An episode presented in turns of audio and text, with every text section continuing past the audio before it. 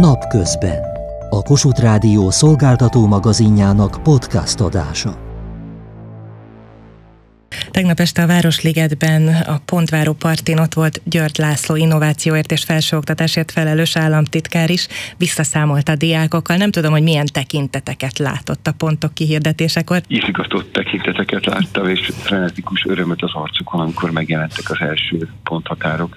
Ugye, ha jól tudom, akkor 74 százalékuknak sikerült, ugye ebből a 100 ezerből körülbelül 74 százalék valószínűleg pozitív üzenetet kapott, hogyha nem is az első helyről, ahova jelentkezett. Igen, egészen pontosan, igen, közel 100 ezer jelentkezőből 74 ezer jelentkező nyert felvételt valamelyik egyetemünkre, és én azt mondtam a hallgatóknak, mert megnyomtuk a gombot, vagy lehendő egyetemistáknak, amivel lezártuk a, a pontszámítást, hogy jó ma Magyarországon egyetemistának lenni, mert a Magyarországon tanuló egyetemi hallgatók kétharmada olyan egyetemre jár, amely a világban top 5%-ba tartozik. És valószínűleg ez nagy lehetőséget jelent majd a munkaerőpiacon is, de ugye itt elmondtuk ma már többször, hogy a gazdasági szakok a legnépszerűbbek, a legtöbb pont is a Corvinus egyik ilyen gazdasági képzésére kellett angol nyelven. Ez tükrözi a lehetőségeket és a későbbi lehetőségeket, hogy azért jelentkeznek ilyen sokan ilyen képzésre, mert avval a legbiztosabb az elhelyezkedésük aztán? Igen, de a leginkább eklatás válasz az az is-is én mondhatom közgazdászként, hogy a gazdaságtudomány diploma az egyik legkönnyebben megszerezhető diploma, de kimondta a kulcs kifejezést a, a kérdésének az elején, nekünk az egyetemek finanszírozásánál az elsődleges szempont az egyetemi képzések munkaerőpiaci illeszkedése.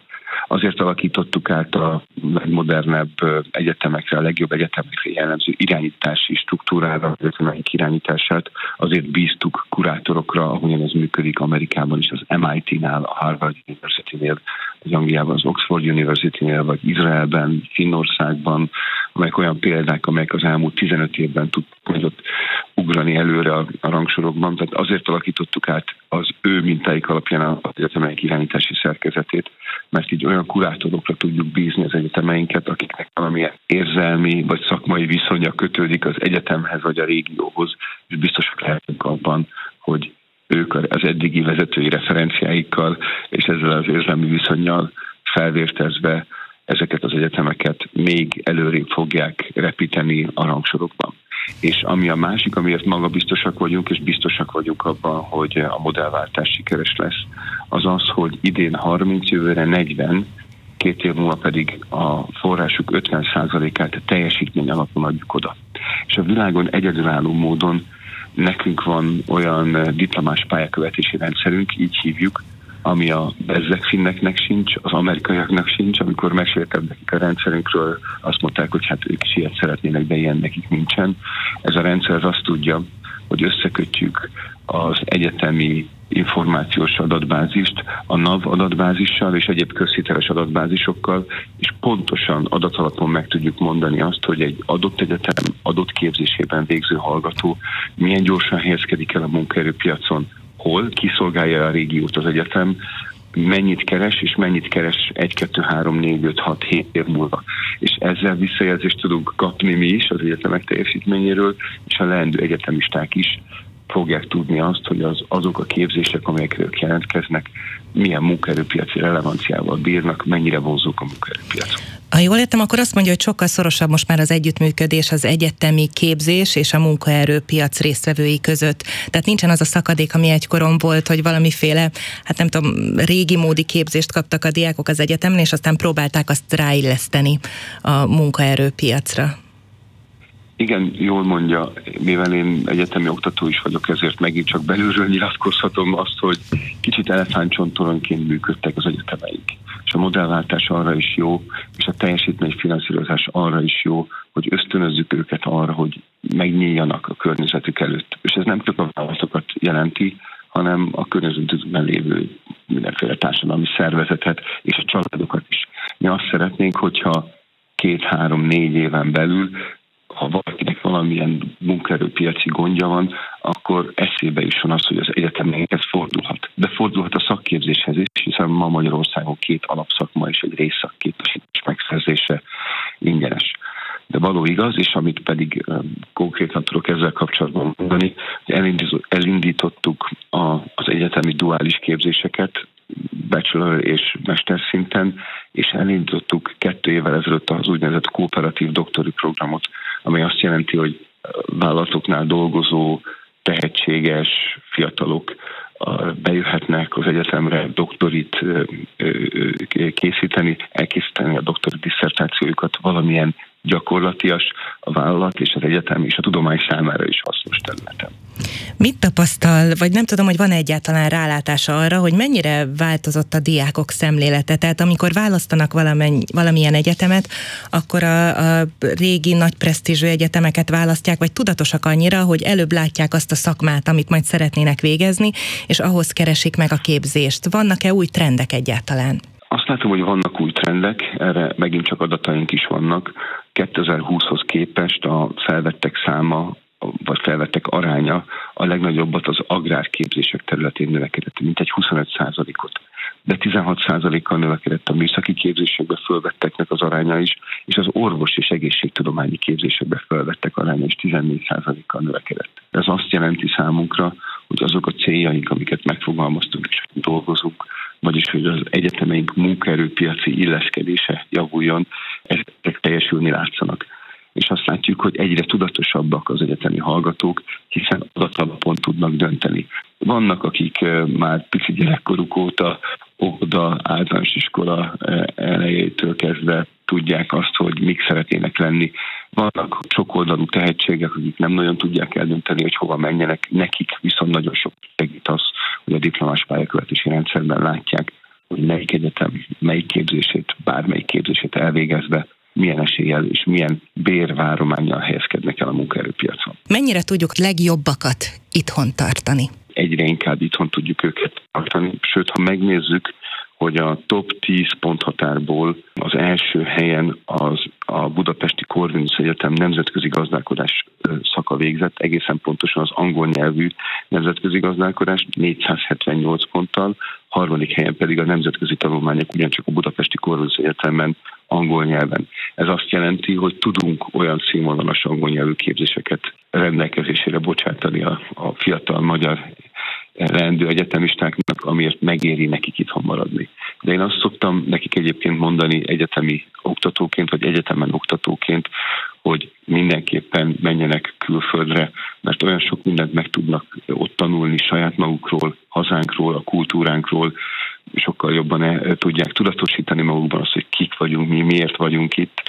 E, én azt tapasztalom, hogy akik külföldön is tanulnak, azok is többségében hazajönnek, mert dolgozik bennük a hazaszeretet, dolgoznak bennük azok az érzések, amelyek egyre inkább felerősödnek, minél idősebbek vagyunk. Szeretnénk valamilyen viszonyt kialakítani azokkal a helyekkel, utcákkal, erdőkkel, amelyekben a gyerekkorunkat töltöttük. Itt van a telefonvonalban dr. Herman Péter, a Semmelweis Egyetem oktatási rektor helyettese is. Statisztikák szerint egyre többen választanak valamilyen egészségügyi képzést is. Látják ezt önök is? Igen, ezt meg tudom én is erősíteni.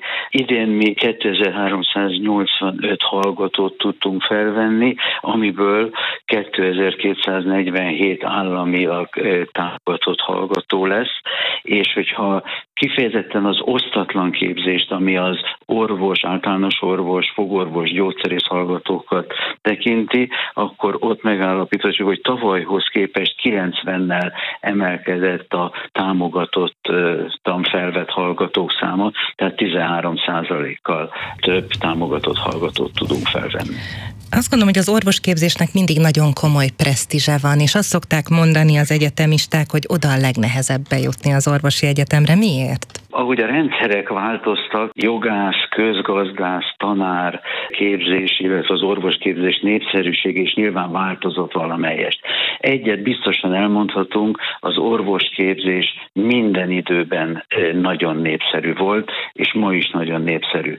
Azt hiszem, ez köszönhető egyébként annak is, hogy most miért ilyen nagy az érdeklődés, és az elsőre lehet, hogy ellentmondás lesz, hogy itt volt ez a, vagy van a világjárvány, ami viszont felhívta az egészségügy fontosságára, a segíteni akarás fontosságára, tenni akarásra a, a figyelmet, és sokan szeretnének ebben részt venni, ami egyébként igaz a már rendszerben bent lévő hallgatókra is, hiszen nagyon sokan tettek a járvány alatt, és nagyon sokan a felvételizők között is. Biztos, hogy a motivációban ez szerepet játszik. Milyen egyéb szakokat hirdettek meg, és hol látja, hogy most sokkal népszerűbb esetleg, mint egy-két évvel ezelőtt?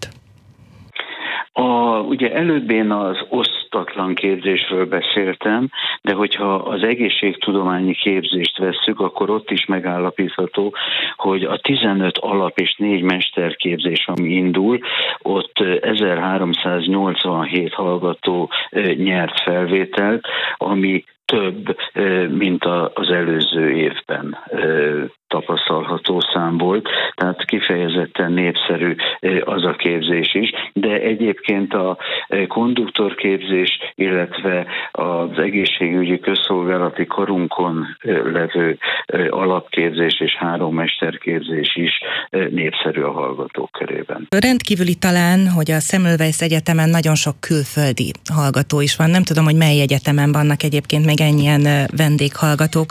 Honnan, mely te, országokból, mely területekről vették fel idén a legtöbb ilyen hallgatót, és ők miért választják a Magyarországi Egyetemet? Azt tudni kell, hogy a nemzetközi hallgatók felvétele az még nem fejeződött be. Azt azért elmondhatjuk, hogy több mint 80 országból vannak hallgatóink. Hogy miért választanak minket?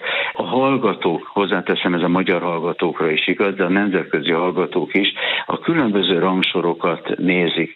És hogyha azt nézzük, hogy a Szemülvesz Egyetem ezen hogy szerepel, akkor a legjobb magyarországi egyetemként a legjobb 300-ba került be a Times Higher Education rankingben, amit biztosan mondhatjuk, hogy néznek a, a hallgatók, ami azt biztosítja számukra egy garancia, hogy jó minőségi oktatást fognak kapni, és a visszajelzések is azok, hogy akik itt végeztek, és visszamennek az anyaországukba, akkor ott a diplomájukat vagy azonnal elfogadják, vagy pedig egy különbözeti vizsga után, amit viszont nagyon magas arányban elsőre tudnak a nálunk végzettek letenni, könnyen el tudnak helyezkedni. Győrből pedig itt van velünk Kovács Zsolt, a Széchenyi István Egyetem kancellárja. Jó napot kívánok! Jó napot kívánok! Ugye György László néhány perccel ezelőtt azt mondta, hogy nagyon fontos, hogy egy egyetem kiszolgálja a saját régióját. A Széchenyi István Egyetem ki tudja szolgálni a maga régióját? Igen, azt gondolom, hogy ezer szállal kötődünk a térségünkhöz, a régiónkhoz, a szűkebben és a tágabban vett régiónkhoz is, és amit államtitkár is mondott, hogy mind a, a, az oktatás minősége, az egyetemen folytatott kutatási feladatokon túl az egyetem által a nyújtott szolgáltatások, a város, ahol az egyetem található, ez mind-mind meghatározó szerep a felvételi döntéskor, vagy hát a választáskor a lendő hallgatóinknál és úgy látjuk, hogy Győrt ebben, ebből a szempontból nagyon jól értékelik. Ugye nagyon színes a paletta, hogy milyen képzéseket lehet választani önöknél, a mérnöktől kezdve az egészségtudományon át egészen a művészetig, vagy a jogi karig választhatják a Széchenyi Egyetemet a hallgatók, de van egy nagyon speciális része is az oktatásnak a mérnök képzésben, és pedig az, hogy duális képzést az Audinál is biztosítanak.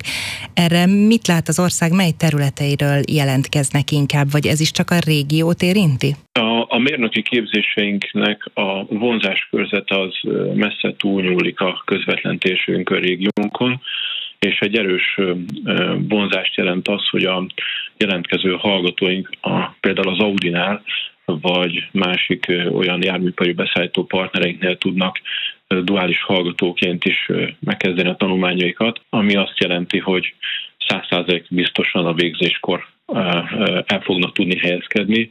Nagy részt az adott vállalatnál, de ha nem ott, akkor, akkor nagyon gyorsan valamelyik hasonló iparágban működő vállalatnál, hiszen ez egy olyan felkészítést ad a hallgatóknak a, az egyetemi tanulmányok mellett, ami által gyakorlatilag a diplomával a kezükben azonnal százszázalékos munkavállalójával tudnak válni az adott cégnek. Melyik karra vették fel idén a legtöbb hallgatót, illetve melyik szakra? És hol volt a legmagasabb a pontszám, amit el kellett érni? Idén a legtöbb hallgatót a gépészmérnöki informatika és villamosmérnöki karra vettünk fel, ez több mint 700 eh, első éves hallgatót jelent, és eh, a legnagyobb létszámú szakjaink az a mérnök informatikus, a gépészmérnök szakok, illetve az Audi Hungária járműmérnöki karon a járműmérnöki szak, illetve a Kauzizsó a gazdaságtudományi kar, a gazdálkodás és menedzsment, illetve kereskedelmi és marketing szakok azok, ahol több mint 100 hallgatót vettünk fel egy évfolyamon, tehát ilyen 120 és 150 fő között vannak az évfolyamaink a műszaki képzés 150-160 fő körül van.